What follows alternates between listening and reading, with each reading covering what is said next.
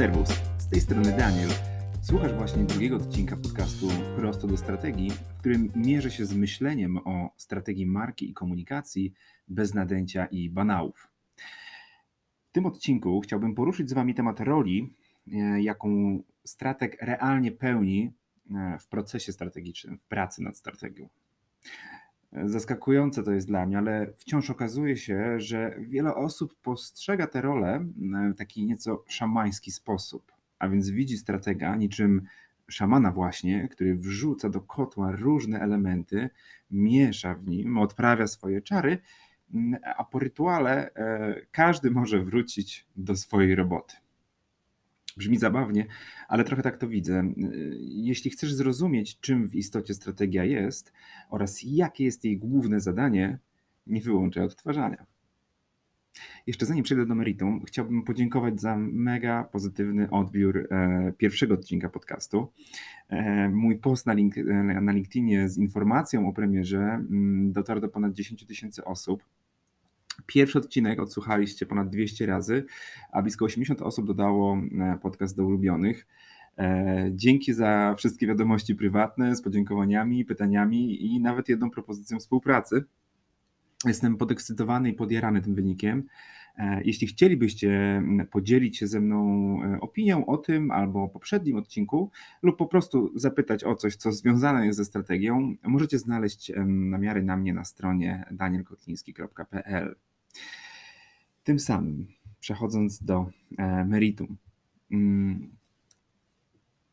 Co jakiś czas jestem pytany o definicję strategii w różnych kontekstach marki, biznesu czy komunikacji.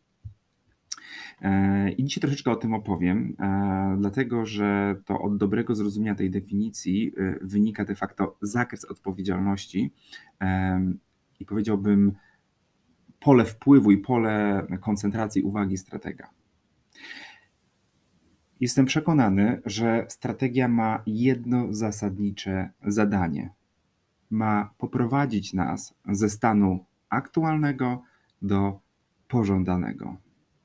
Jeżeli wyobrazilibyśmy sobie na wykresie dwa słupki obok siebie, ten po lewej trochę niższy, ten po prawej trochę wyższy, i gdyby ten po prawej symbolizował ten stan pożądany, to strategia byłaby tą linią łączącą wierzchołek niższego wykresu z tym docelowym, pożądanym, wyższym wierzchołkiem. Spróbujcie to sobie wyobrazić. Na tej wyimaginowanej ilustracji doskonale widać miejsce, jaką strategia pełni we wspieraniu biznesów w osiąganiu ich celów. To, co super istotne, to kiedy mówię o tej definicji, nie ma znaczenia, na którym poziomie myślenia jesteśmy. Biznesu, marki, komunikacji, sprzedaży itd., itd. Regularnie jestem pytany o definicję na przykład strategii marki albo strategii komunikacji, jakby słowo strategia było inaczej definiowane w zależności od poziomu, o którym rozmawiamy. Tak oczywiście nie jest. Tym niemniej regularnie próbujemy z różnymi osobami znaleźć odpowiedź na pytanie, czy tone of voice to element strategii marki czy komunikacji, a czy positioning statement to element komunikacyjny, czy bardziej claim jest elementem komunikacyjnym? Wizja powinna być uwzględniona w strategii biznesowej, czy może purpose, a więc cel pozafinansowy istnienia marki powinien się tam znaleźć. Jakoś tak mam wrażenie, w domyśle zakładamy, że z tych rozsypanych puzli, czyli frameworków, należy ułożyć obraz, przyjmując, że kiedy kawałki tych puzli wskoczą na swoje miejsce, osiągniemy sukces. Takie myślenie kończy się tak, że zamiast tworzyć realnie strategię, uzupełniamy tabelki. Niech pierwszy rzuci kamieniem ten, kto nigdy nie był w takiej sytuacji, kiedy wydrukował z internetu albo uzupełniał otrzymane od przełożonego, albo nawet stratega kartki z szablonami, który dostał zadanie polegające właśnie na uzupełnianiu brakujących informacji. Jest taki rytuał właśnie w procesie biznesowym, że się uzupełnia te tabelki, tu się zapisuje misję, tu się zapisuje tone of voice, tu gdzieś oczywiście opracowuje się tak zwaną personę. Uzupełnia się wiele różnych tych puzli. Na marginesie każdy ma oczywiście trochę inną definicję tego, z ilu i z jakich puzli składa się strategia marki albo komunikacji, a następnie, kiedy dzieło gotowe, wszystkie frameworki uzupełnione, mówimy, mamy strategię. Uważam, że to prowadzi do przepalania czasu, potencjału i kasy oczywiście na koniec dnia i finalnie nie prowadzi do realnej zmiany, nie ukierunkowuje realnie i w praktyce codziennej marketingowej, nie tylko marketingowej, ale również ogólnie biznesowej operacji. I teraz chciałbym Wam pokazać, że z dobrego zrozumienia istoty strategii logicznie wynika jakby realny zakres pracy stratega i oczekiwany owoc tej pracy. To z dobrego zrozumienia tej istoty będziemy wiedzieć, kiedy strategia jest skończona, a kiedy jeszcze nie. Wrócę do samej definicji, o której powiedziałem na początku. Strategia jest niczym innym jak sposobem na zniwelowanie różnicy między stanem aktualnym a pożądanym. I teraz, kiedy mówimy na przykład o strategii biznesowej, mówimy tak naprawdę o takiej metastrategii, która obejmuje wszystkie obszary funkcjonalne przedsiębiorstwa. I w tym sensie, w tym kontekście strategia biznesowa szuka sposobu na zniwelowanie różnicy między stanem aktualnym a pożądanym na wielu poziomach, tak? Marketingu, sprzedaży, dystrybucji, produktu itd., itd. Te elementy, marketing, sprzedaż, dystrybucja, produkt, z perspektywy biznesu, z tej metaperspektywy są taktykami, okej? Ponieważ tak definiuje taktykę. Taktyka jest narzędziem. Tak? Marketing jest jednym z narzędzi biznesu do niwelowania różnicy między stanem aktualnym a pożądanym. Sprzedaż jest jednym z narzędzi biznesu do niwelowania różnicy między stanem aktualnym a pożądanym. Dystrybucja, produkt, wiecie, HR, wszystkie te obszary funkcjonalne przedsiębiorstwa są narzędziem biznesu, a tak naprawdę strategii biznesowej do osiągania celu, czyli do niwelowania różnicy między stanem aktualnym a pożądanym. Oczywiście z perspektywy osoby odpowiedzialnej za marketing, coś co z perspektywy biznesowej jest taktyką, z perspektywy business unitu czy działu jest oczywiście strategią. To od miejsca, w którym siedzimy, zależy, czy mamy do czynienia ze strategią, czy z taktyką. Nie chcę tego już bardziej zaciemniać, powiem tylko, że uważam, że tak naprawdę w kontekście biznesowym istnieje tylko jedna strategia, to strategia biznesu i z tej perspektywy wszystko, co jest niżej, jest niejako podległe czy wtórne wobec tej strategii biznesowej. Tak? Pomaga, jest narzędziem realizowania celów, które biznes wyznacza. Więc kiedy mówimy o strategii marki czy strategii komunikacji, tak naprawdę dokonujemy tu pewnego skrótu myślowego, pewnego, nie chcę powiedzieć nadużycia, ale w pewnym sensie tak. I czasami dla uproszczenia to też wynika niejako z pewnej semantyki związanej jakby z definicją strategii. Godzimy się niejako na taką nieco nieprecyzyjną definicję. I teraz ze strategii marki możemy zejść poziom niżej i tak samo powiedzieć, że jeżeli strategia marki jest jednym z narzędzi biznesu do niwelowania różnicy między stanem aktualnym a pożądanym, to analogicznie strategia komunikacyjna jest jednym z narzędzi strategii marki w niwelowaniu różnicy między stanem aktualnym a pożądanym. Jakie inne narzędzia ma marka, powiedzmy, do niwelowania tej różnicy między stanem aktualnym a pożądanym? Oprócz komunikacji na pewno ma branding oraz naming. Tak? Branding, czyli odpowiedź na pytanie, jak powinniśmy wyglądać i w jakim stylu powinniśmy się komunikować, żeby pomóc marce zrealizować cele biznesowe. I podobnie naming można powiedzieć tak, czyli mówiąc krótko, odpowiedź na pytanie, jak marka i produkty powinny się nazywać, aby ponownie pomagać marce niwelować różnicę między stanem aktualnym a pożądanym. Z tego wynika tak naprawdę, że strategia komunikacyjna nie jest równorzędnym pojęciem względem strategii marki, tylko jest pojęciem podrzędnym. Tak? Strategia komunikacyjna jest równoważna z pojęciem brandingu i namingu, ten poziom niżej. To dlatego, że przeznaczenie tego namingu, brandingu i komunikacji jest tożsame. Wszystkie te narzędzia służą do realizacji celów, jakie stawia się przed marką.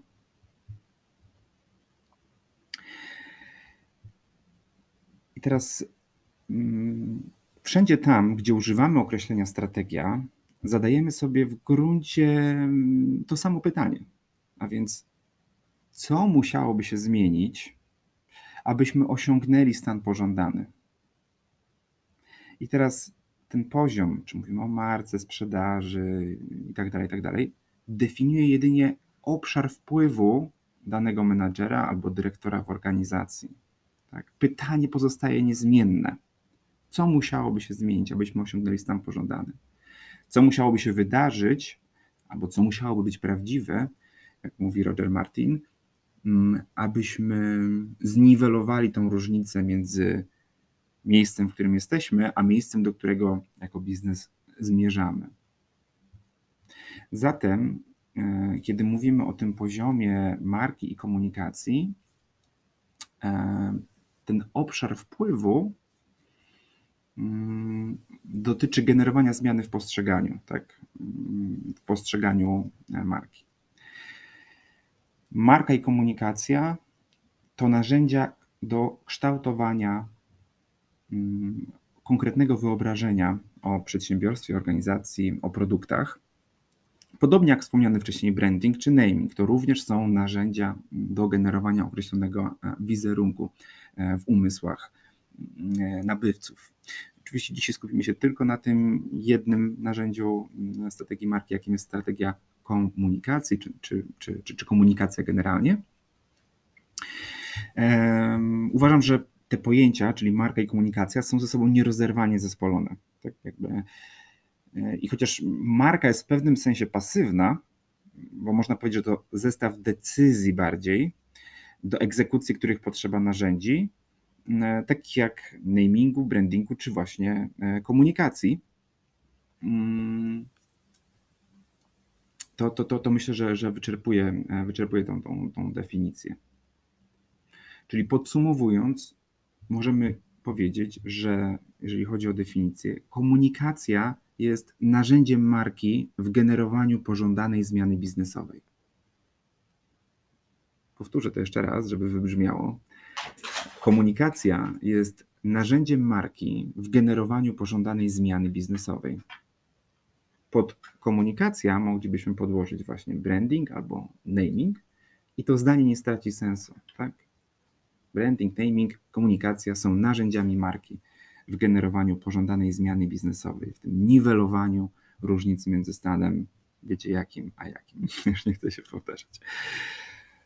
Dobrze, słuchajcie, w dzisiejszym odcinku skoncentrujemy się na komunikacji, tak? Poprzez dobór tematu komunikacji tej marki oraz odpowiednią stylizację tego komunikatu i odpowiednią dystrybucję tego komunikatu mamy szansę wpłynąć na skojarzenia naszych konsumentów, a także kształtować ich pamięć, można powiedzieć, o marce.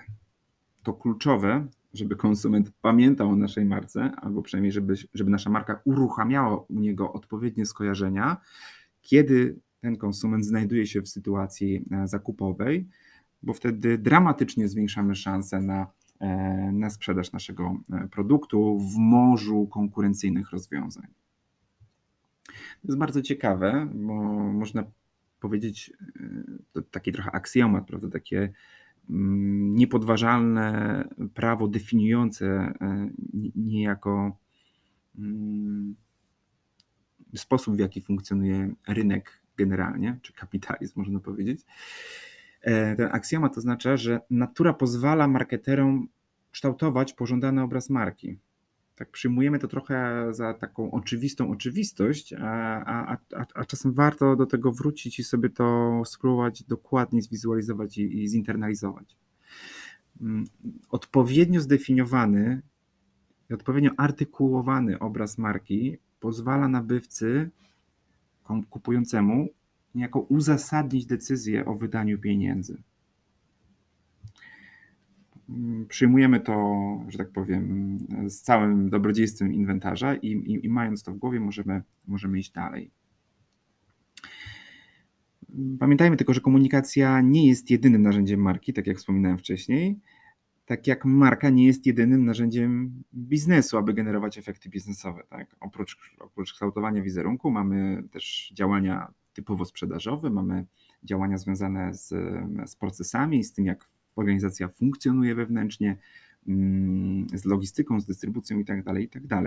To jest super istotne, bo marka nigdy nie ma sama w sobie wystarczającej mocy, żeby zastąpić pozostałe elementy, pozostałe narzędzia, z których korzysta biznes. Natomiast ma oczywiście ogromną rolę i na tym się dzisiaj się na tym skupimy.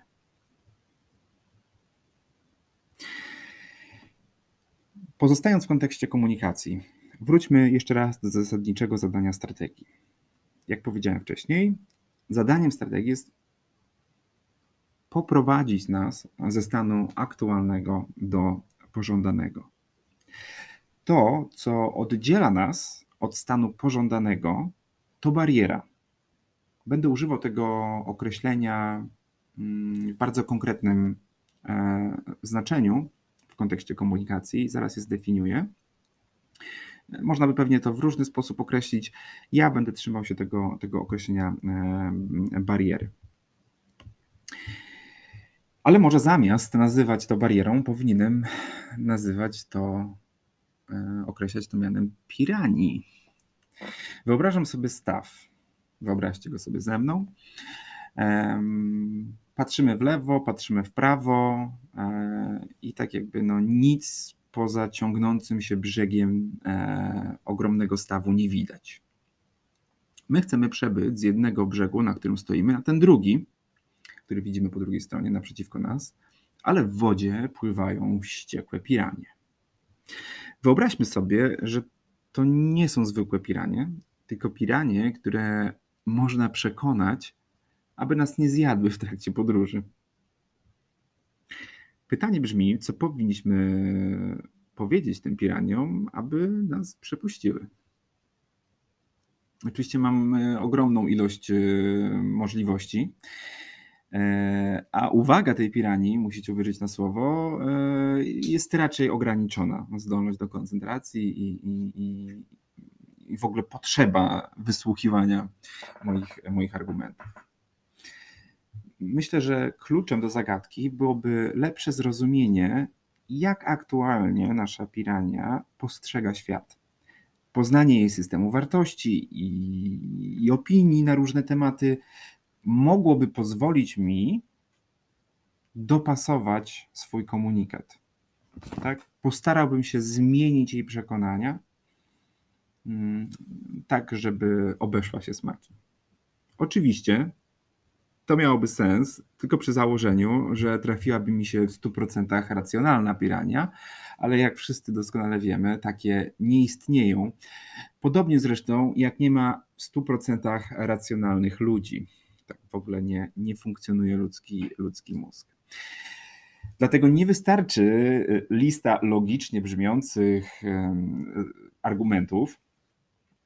Potrzebna jest odpowiednia kreacja w umyśle, która porusza emocje i żeby to zrobić, żeby tą odpowiednią kreację wykreować, że tak powiem, wykorzystujemy takie narzędzia jak naming, branding, brand identity, czy w ogóle treść oczywiście samego komunikatu. Tym niemniej, żeby przedostać się z jednego brzegu na drugi, czyli zniwelować różnicę między stanem aktualnym a pożądanym, musimy zrozumieć aktualne bariery w percepcji, w postrzeganiu konsumentów, które uniemożliwiają nam przekroczenie tego stawu, a klientom uniemożliwiają uzasadnienie decyzji o zakupie produktu właśnie od nas. I tutaj dochodzę do tego, na czym de facto polega rola strategii i stratega w szczególności. Uważam, że pierwszym zadaniem strategii jest diagnoza, a konkretnie, i to jak mówimy oczywiście o komunikacji, zidentyfikowanie kluczowej bariery percepcyjnej. Możemy przyjąć na potrzeby tego podcastu i pewnego uniwersum pojęć, które w ramach tego podcastu będę tworzył, że jest to nazwa własna, kluczowa bariera percepcyjna, KBP. Jasne, że biznes często, czy marka, z marką mogą kojarzyć się różne bariery, może być ich kilka tych barier percepcyjnych, ale zazwyczaj, jak pokazuje też moje doświadczenie, jedna wynika z drugiej, one są ze sobą powiązane i w większości przypadków, z którymi ja miałem do czynienia, u źródła leży jedna kluczowa bariera percepcyjna. I to zadaniem stratega jest zdefiniowanie, na zmianie którego przekonania, a więc bariery, powinniśmy się skoncentrować w komunikacji.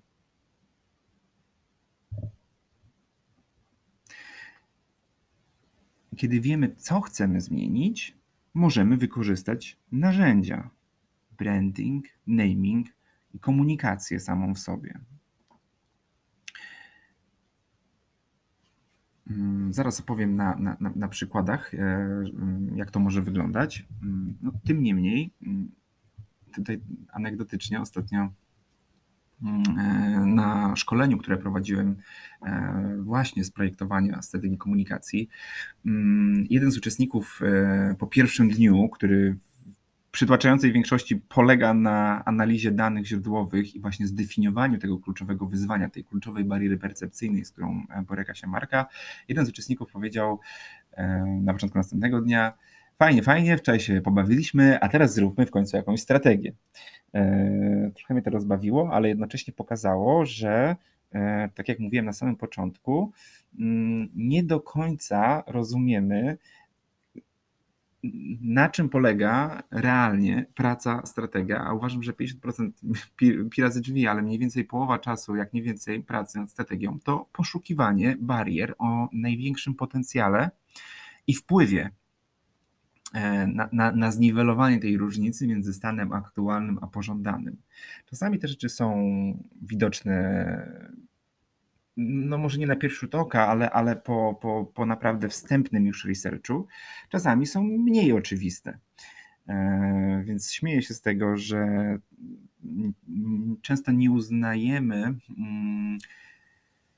pracy stratega nad źródłami, nad analizą danych za tak super istotną, bo dużo bardziej pociągające wydaje nam się uzupełnianie tych tabelek, tak, już podejmowanie decyzji, no to co konkretnie zrobimy, prawda?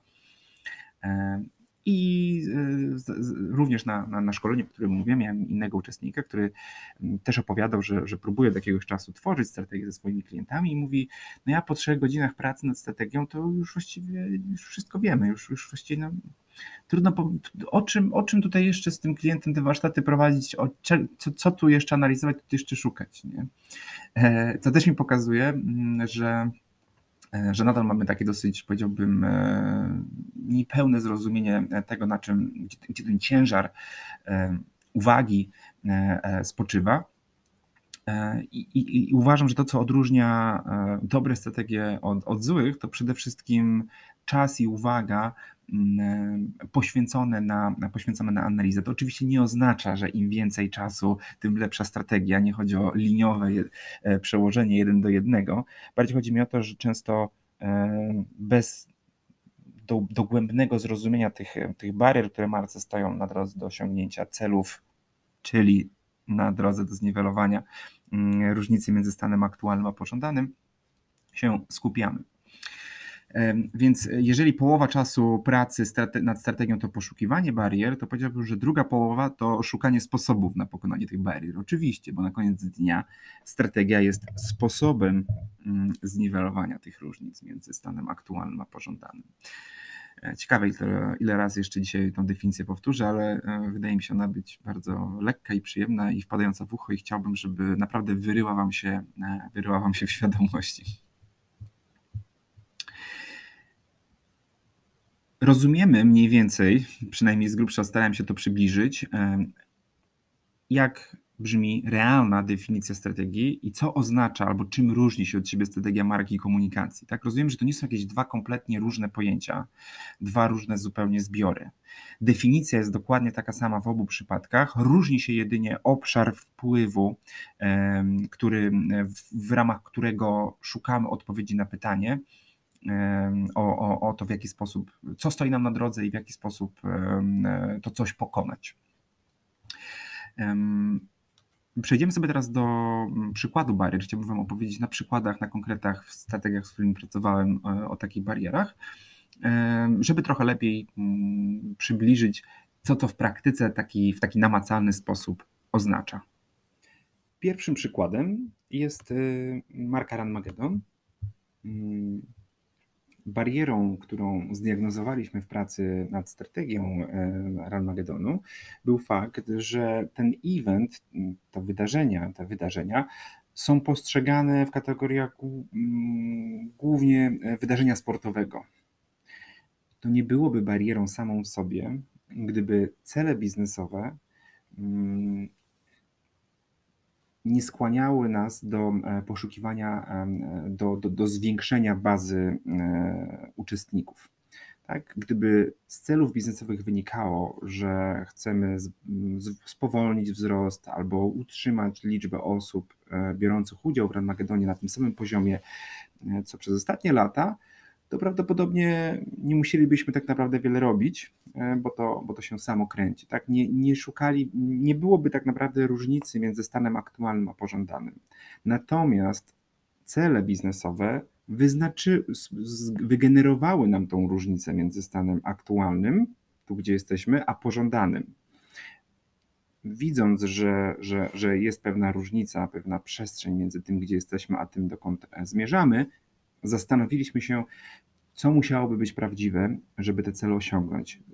Z tej rozkminy, co musiało być prawdziwe, wyszło nam, że musielibyśmy ściągnąć o x więcej uczestników, a wiemy, że już teraz nasze aktualne działania komunikacyjne i marketingowe, ogólnie rzecz biorąc, nie byłyby w stanie, docierając do tej samej bańki, ściągnąć istotnie większej liczby uczestników.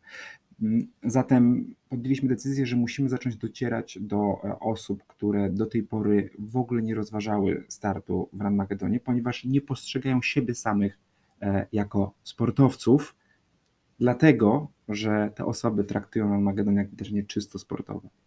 Rok temu doszliśmy do tego, że musimy przesunąć niejako to skojarzenie, wyjść z takiej bańki, z takiego skojarzenia wydarzenia stricte sportowego, i zacząć być utożsamianym, ogólnie rzecz biorąc, z wydarzeniem rozrywkowym. Tak? Pokazać, że oprócz pewnego wysiłku fizycznego, który się tu pojawia, to, co dostajesz dzięki temu eventowi, znacząco wykracza poza tylko doświadczenie fizyczne, prawda? I za tym oczywiście, za tą konstatacją, za tym wnioskiem poszedł cały szereg decyzji, które finalnie objawiają się w działaniach komunikacyjnych, a niedługo również w takiej sporej ogólnopolskiej kampanii. Kolejny przykład. Mamy przykład dostawcy rozwiązań z obszaru automatyki przemysłowej.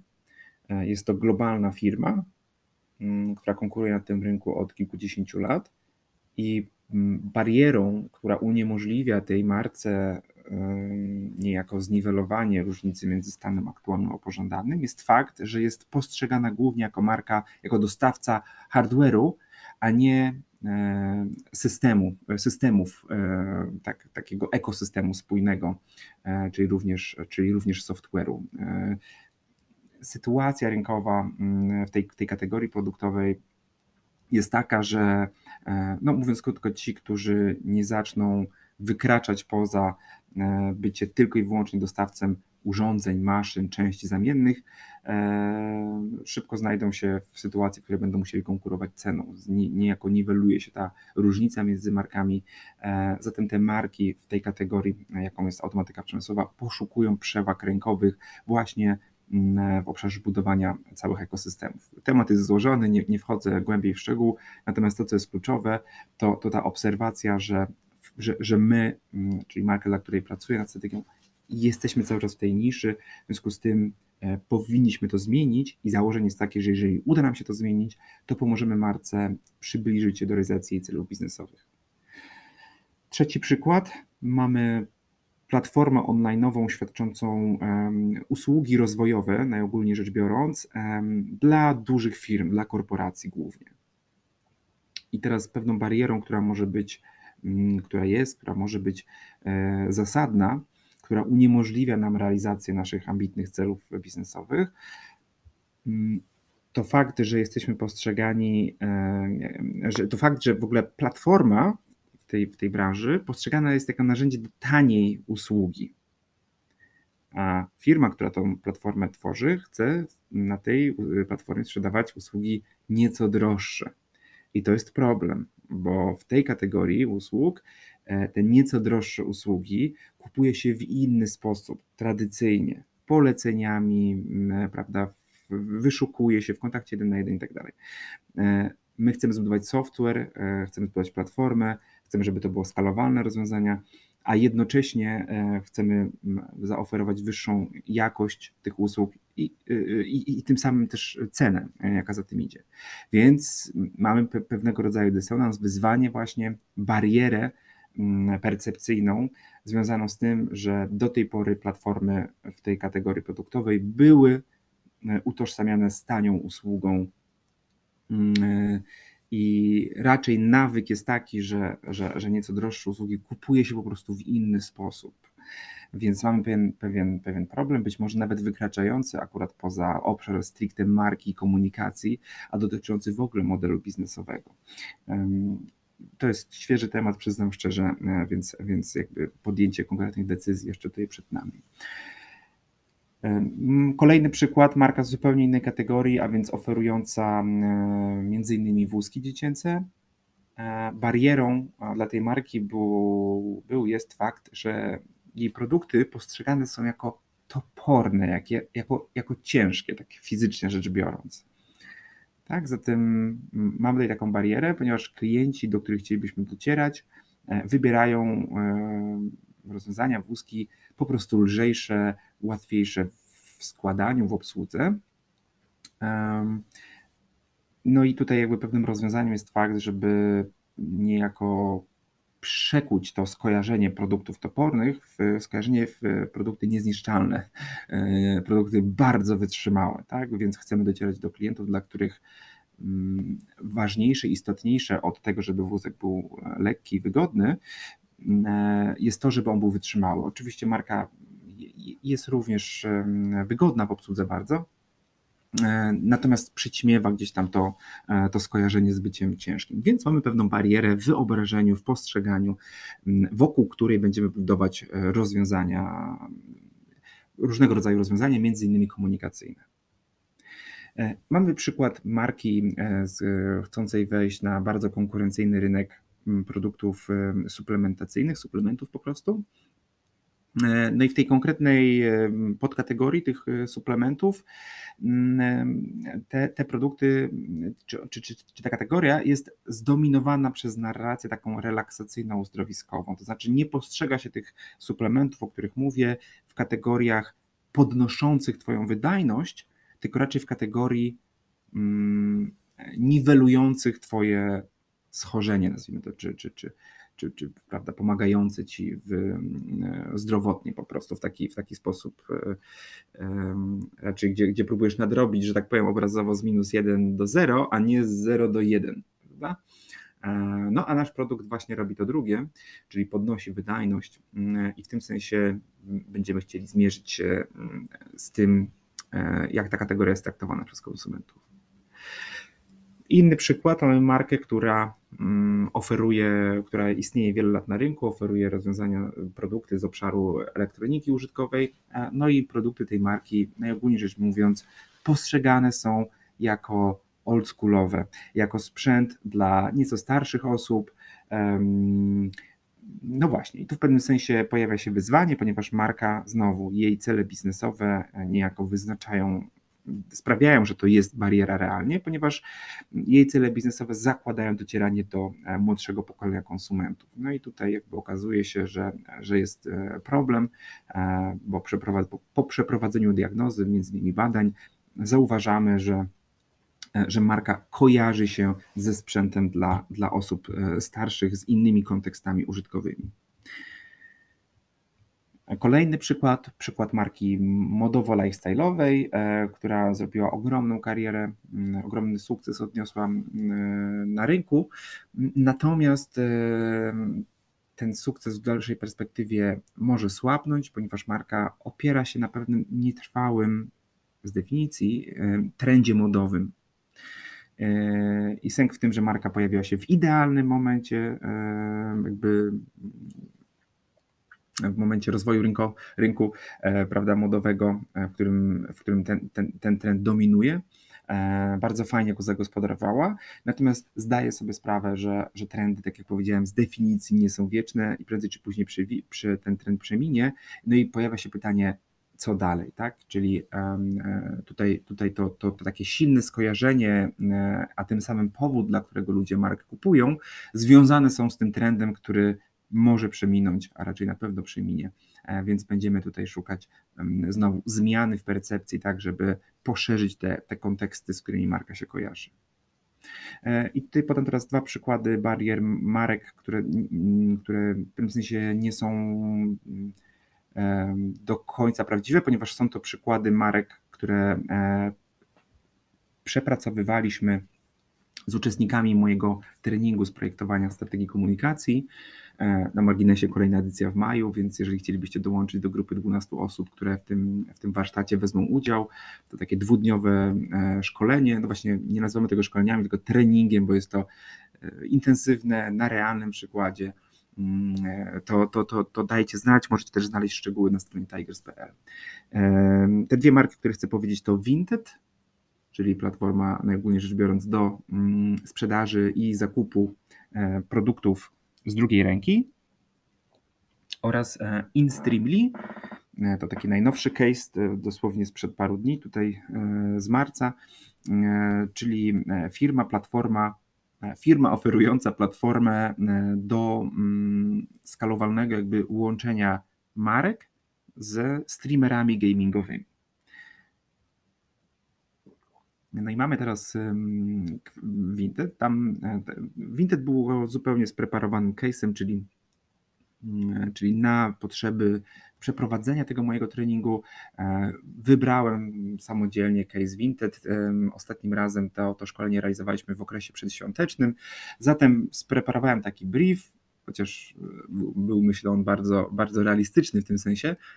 No i celem marki, takim hipotetycznym, było zwiększenie sprzedaży, zwiększenie liczby nabywców w okresie okołoświątecznym. No i grupa dostała taki między innymi cel i brief, i materiały, i miała zdiagnozować kluczowe wyzwanie tej marki.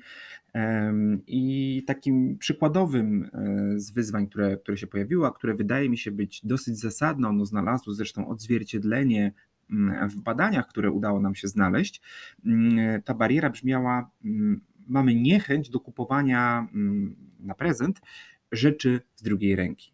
No i możemy sobie wyobrazić, że platforma, która chce zwiększyć sprzedaż w okresie tym okołoświątecznym, a sprzedaje przede wszystkim rzeczy z drugiej ręki, no to jest dla niej jakaś bariera, prawda?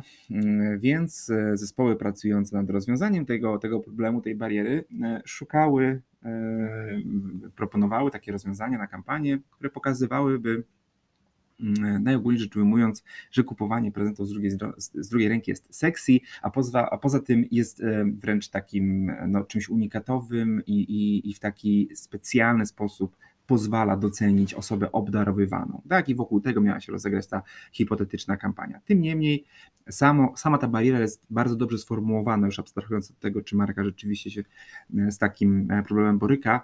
Niechęć do kupowania na prezent rzeczy z drugiej ręki. To jest ta bariera, która utrudnia nam zniwelowanie różnicy między stanem aktualnym a jakim?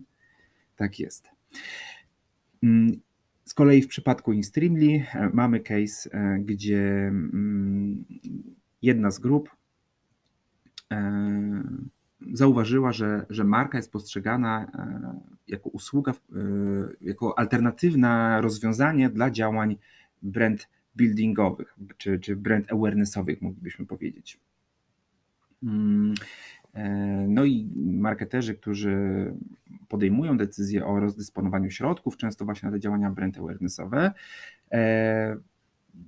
często wybierają rozwiązania dobrze znane, takie, które od zawsze u nich działały. W związku z tym marka ma nieco wyzwanie, czy jakiegoś rodzaju problem z tym, żeby przekonać marketerów do tego, żeby zalokowali część budżetów u siebie, ponieważ zakładają, że nie uda im się zrealizować z pomocą InStreamly ich celów biznesowych. Więc mamy przykłady barier. Jak widzicie, być może te rzeczy brzmią dla niektórych w sposób oczywisty, ale w większości tych przypadków tutaj, o których powiedziałem, potrzebny był istotny czas na zdiagnozowanie tej bariery i wybranie tej priorytetowej, znalezienie tej praprzyczyny, która marce stoi na drodze do realizacji celów. Tu mam taką ogólną wskazówkę a propos tego, gdzie szukać tych barier, żeby w ogóle rozkochiwać się niejako w problemach, z jakimi boryka się marka, szukać w nich inspiracji, bo to właśnie w tych problemach często również skrywają się bariery percepcyjne. Taka anegdota, kiedyś miałem przyjemność tworzenia strategii dla pewnej firmy, serwisu internetowego, no i w tym procesie strategicznym uczestniczyła 2 osób odpowiedzialnych bezpośrednio za ten serwis od strony marketingowej. Przeszliśmy taki kilkutygodniowy proces, również wspólnie jakby uczestnicząc w warsztatach, i na końcu, kiedy przyszło do zaprezentowania już gotowej strategii, na tej prezentacji pojawiła się pani prezes, która nie uczestniczyła w tym procesie wcześniej, przyszła tylko na prezentację gotowego niejako produktu i po wysłuchaniu całej tej prezentacji, którą przeprowadzałem, powiedziała: no fajnie, ale jakoś tak strasznie dużo tych barier, strasznie dużo tych problemów tutaj podkreślacie, a my przecież jesteśmy taką wesołą, fajną, pozytywną marką.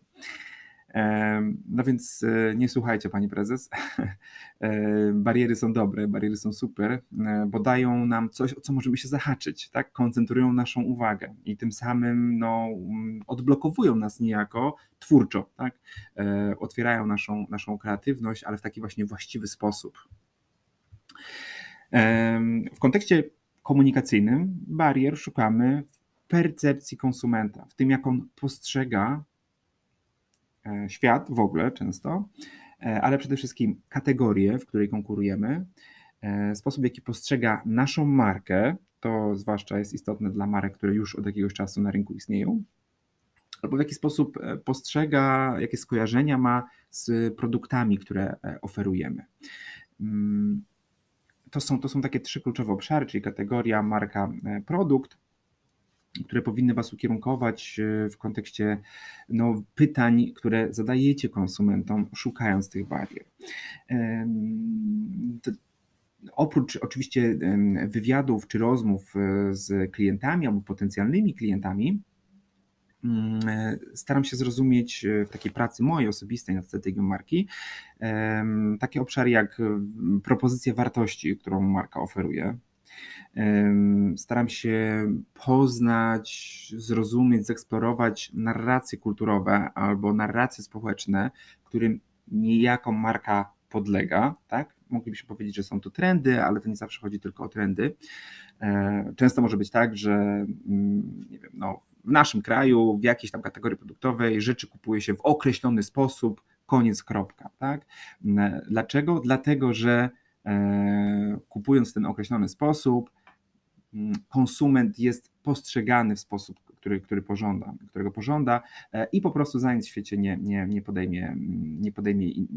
nie zrealizuje potrzeby zakupowej w inny sposób. Tak? Czyli szukamy tego, jak klienci o sobie myślą, jak chcą być postrzegani, wybierając te, a nie inne produkty, wybierając te, a nie inne marki i tak dalej, bo to też jest często źródło ciekawych obserwacji. Czyli mamy propozycję wartości jako pierwszy obszar do zeksplorowania, czyli jako uzupełnienia równolegle do badania konsumentów. Drugim obszarem są te narracje kulturowe, narracje społeczne, którym marka podlega, czy raczej podlega ich wpływom. I trzeci obszar to oczywiście ruchy konkurencji. Dla mnie taka analiza konkurencji jest zawsze punktem wyjścia do pracy nad strategią dla dowolnej marki. Zawsze wybieram sobie tak od 3 do 5 takich kluczowych konkurentów, na przykład z perspektywy, nie wiem, wielkości biznesu albo długości istnienia na rynku, albo portfolio produktowego, które oferują. No tych kryteriów może być, te kryteria mogą być różne i one trochę się wahają i zależą od tego, co chcemy osiągnąć. Tym niemniej te ruchy konkurencji również ujawnia, obserwacja tych ruchów, analiza tych ruchów ujawnia nam ich strategię i bariery, na których oni się koncentrują, co też może być inspiracją dla nas, ale może też pokazywać pewne luki w ich rozumieniu konsumenta, w ich rozumieniu rynku i kategorii. Na przykład analizując ostatnio konkurencję dla pewnej usługi, pewnej platformy, tworząc dla niej strategię, zauważyłem, że jest taka bardzo narracja, to jest platforma sprzedająca usługi B2B, stawiająca bardzo nacisk na efekty biznesowe, na zwrot, na ROI, na takie twarde cyfry, mówiąc krótko. I naprawdę 3 topowych konkurentów, wszyscy jak amen w pacierzu, mają na przykład na stronie internetowej, na landing page'ach, materiałach promocyjnych informacje, jaki zwrot uzyskasz inwestując w tą usługę, taki biznesowy. Po czym platforma, z którą ja pracuję, mówi, dla której tworzę tą strategię, mówi: to jest wyssane z palca, niemożliwe, żeby zmierzyć tak zero-jedynkowo ten wpływ. Zresztą to zupełnie błędne podejście do usługi, którą my chcemy na naszej platformie sprzedawać. Powinniśmy zrobić to inaczej. I tutaj ujawnia się właśnie ciekawy obszar do zeksplorowania, tak, do zrozumienia, dlaczego te marki w taki sposób się komunikują i czy na pewno ich klienci, ich odbiorcy tak naprawdę potrzebują tego komunikatu. Bo jeżeli nie, oczywiście może być tak, że potrzebują, ale jeżeli nie, no to tworzy nam się fajna nisza. Możemy nagle wejść i powiedzieć: hej, w tym miejscu na stronie internetowej powinny być cyfry, zwroty, ROI i tak dalej, ale my wszyscy wiemy, że to tak nie działa. Tak? To jest przykład komunikatu, który może się tutaj ujawnić i niejako na tą percepcję konsumentów oddziaływać.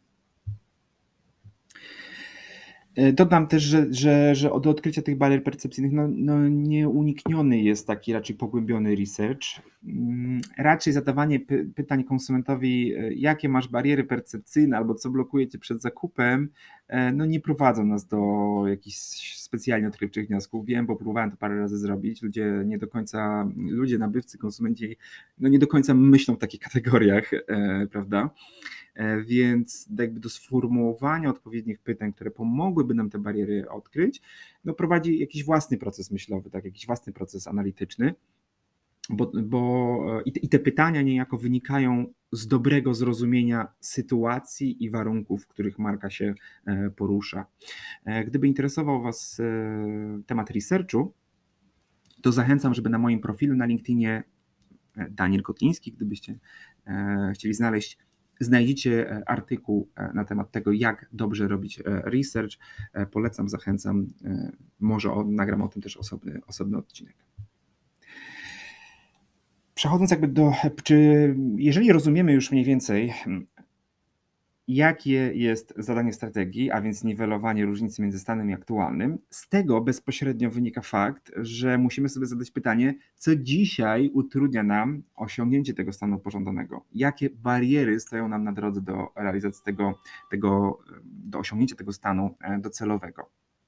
I kiedy mówimy o komunikacji, mówimy o barierach w obszarze percepcji, w obszarze postrzegania, prawda? I podałem Wam trochę przykładów tych barier, to jak one mogą być sformułowane. Być może część z Was zauważa, że sposób, w jaki one są sformułowane, od razu otwiera nam dyskusję o tym, co z tym możemy zrobić, tak? Jaki powinien być cel naszej komunikacji? A cel komunikacji zawsze dotyczy zmiany, prawda? Zmiany umożliwiające nam realizację tych celów. I sposób, w jaki sformułujemy te bariery, ma olbrzymie znaczenie, dlatego czy ta strategia będzie dobrze skonstruowana i czy finalnie ona w ogóle będzie wdrażalna. Nawet nie mówię, że czy odniesie sukces, bo to zależy od wielu innych czynników, ale czy w ogóle tą barierę da się przekuć w jakieś działanie. Jak się okazuje, słowa, jakich używamy do sformułowania tej bariery, mają naprawdę znaczenie. Dlatego gdzieś funkcjonuje takie powiedzonko, że strategia to słowa. Już nie chciałbym tutaj mieszać definicji, ale bo na pewno strategia to nie słowa. Natomiast w pewnym sensie sposób, w jaki komunikujemy strategię, no to de facto robimy to za pomocą słów najczęściej, tak? Więc jeżeli, w zależności od tego, jakie słowa dobieramy, to też wpływamy niejako na zwiększenie szansy we wdrożeniu tej strategii. Zatem od sposobów, w jaki zdefiniujesz barierę, będzie zależeć, czy uda Ci się zaprojektować wokół tej bariery jakieś działania. No i mogę powiedzieć dla przykładu, wracając do przykładu InStreamly, mieliśmy błędnie sformułowaną barierę, która brzmiała: nie potrafimy złapać, my marketerzy, czy InStreamly jest do robienia brandu, czy do kampanii mediowych. Bo teraz, dlaczego ta bariera jest błędnie sformułowana? Marketerzy nie wiedzą, czy jest to do robienia brandu, czy do kampanii mediowych. Ponieważ kiedy zadam sobie pytanie, dlaczego tak jest, z czego to wynika, trudno nam będzie znaleźć odpowiedź, wokół której uda się sformułować cel komunikacyjny.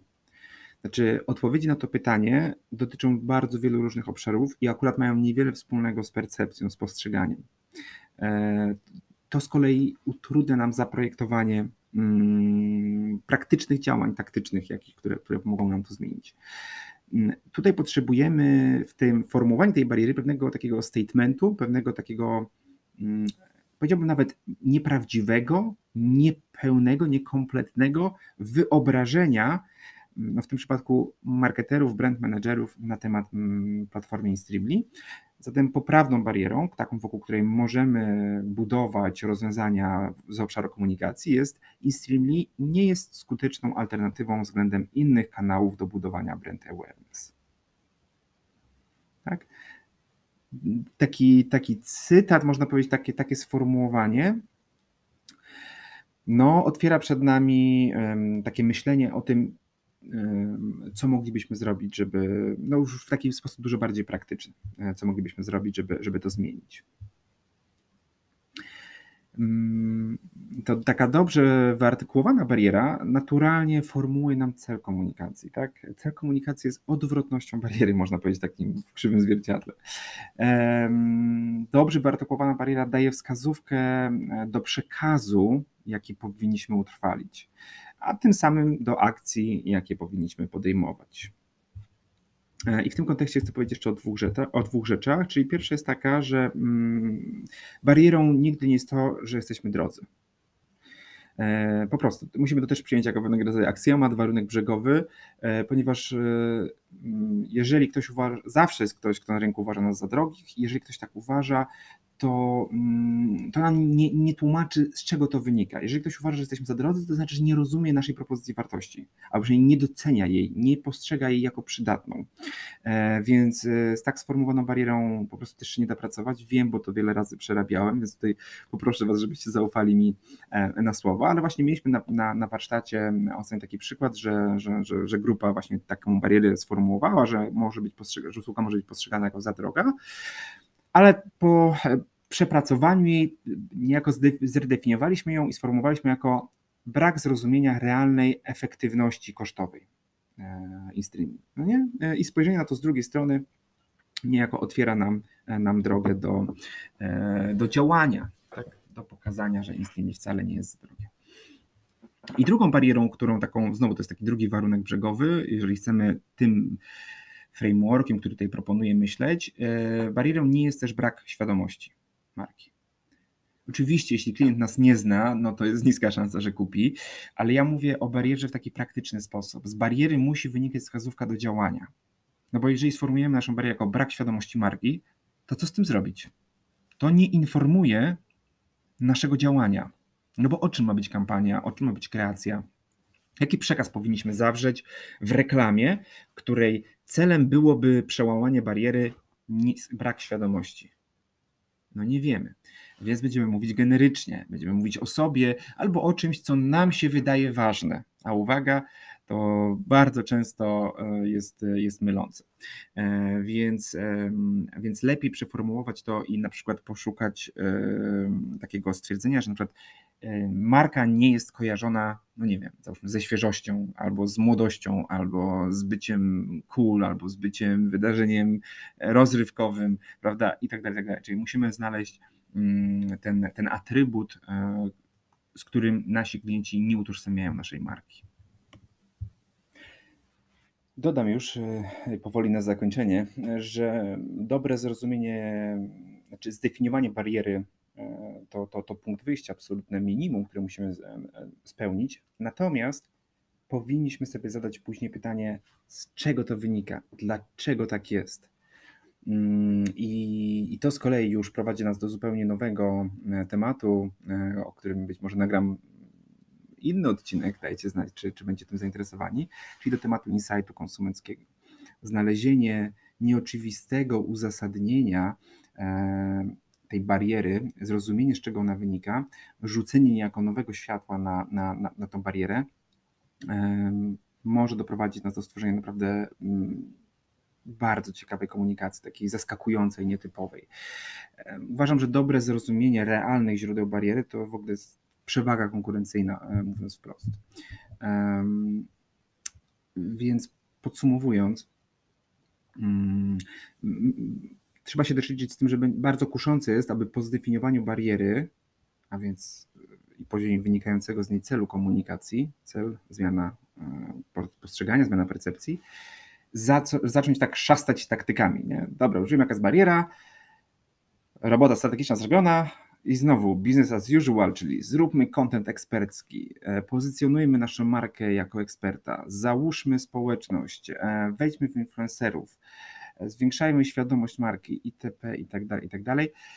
To wszystko są ogólniki, które nie dają jasnej, przekonującej, takiej logicznie spójnej odpowiedzi na pytanie, czy i w jaki sposób to albo inne działanie zbliża nas do przekonania piranii, aby nam nie zrobiła krzywdy. A mówiąc wprost, te rozwiązania musimy widzieć wyraźny związek między rozwiązaniami a barierą. Tak? Często powtarzam, że strategia jest sposobem i te rozwiązania powinny być sposobem poradzenia sobie z barierą. Bariera powinna być tak sformułowana, żeby nawet gdyby ją zasłonić, a patrzeć na cel komunikacji i kreację, powinniśmy być w stanie z grubsza tą barierę odgadnąć. Ty ostatnio w okolicy, w której mieszkam, czy w okolicy też, w której pracuję, pojawiły się reklamy Bolta, czyli konkurenta Ubera na mieście i to zrobiło na mnie bardzo dobre, fajne wrażenie, bo widać było, że oni tą lekcję odrobili.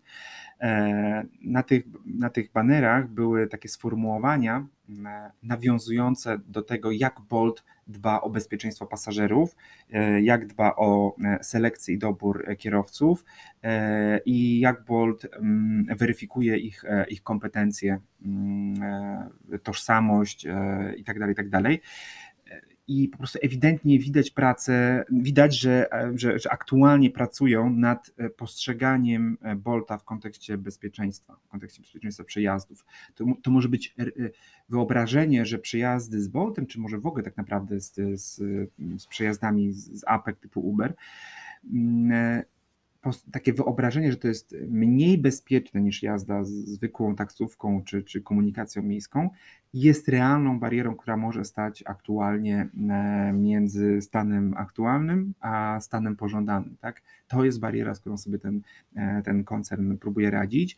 I mówię o tym dlatego, że to jest taki bardzo widoczny, przejrzysty, jasny przykład na taką reakcyjną funkcję strategii. Widzimy problem, rozumiemy dobrze, że to jest realnie utrudnia nam realizację celów biznesowych. Zatem w odniesieniu do tego konstruujemy przekaz.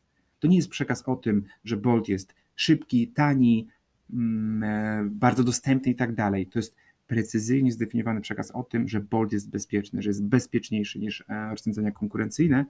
I do takiej przejrzystości w tym poszukiwaniu związku między problemem, przyczyną naszego stanu aktualnego, a rozwiązaniami do formułowania takich przejrzystych wniosków Was zachęcam. Zamiast robić taki groch z kapustą, czyli miks ściągniętych od konkurencji działań z jakimiś klasycznymi, typowymi dla kategorii taktykami, lepiej budować ciąg przyczynowo-skutkowy między barierą a działaniem. Zobaczycie wtedy, że dużo łatwiej będzie Wam również mierzyć wpływ działań wynikających z tych strategii na realizację celów biznesowych, celów komunikacyjnych. I to właściwie tyle ode mnie. Wielkie dzięki za dosłuchanie aż do tego momentu. Ja już myślę o tematach na kolejny odcinek. Jeżeli Cię zaciekawiłem, zainspirowałem, pobudziłem do myślenia, koniecznie napisz do mnie na LinkedInie wiadomość prywatną lub w inny sposób. Namiary do mnie znajdziesz na stronie danielkotlinski.pl. Na dziś to wszystko. Do usłyszenia za 2 tygodnie bodajże. Trzymajcie się, hej.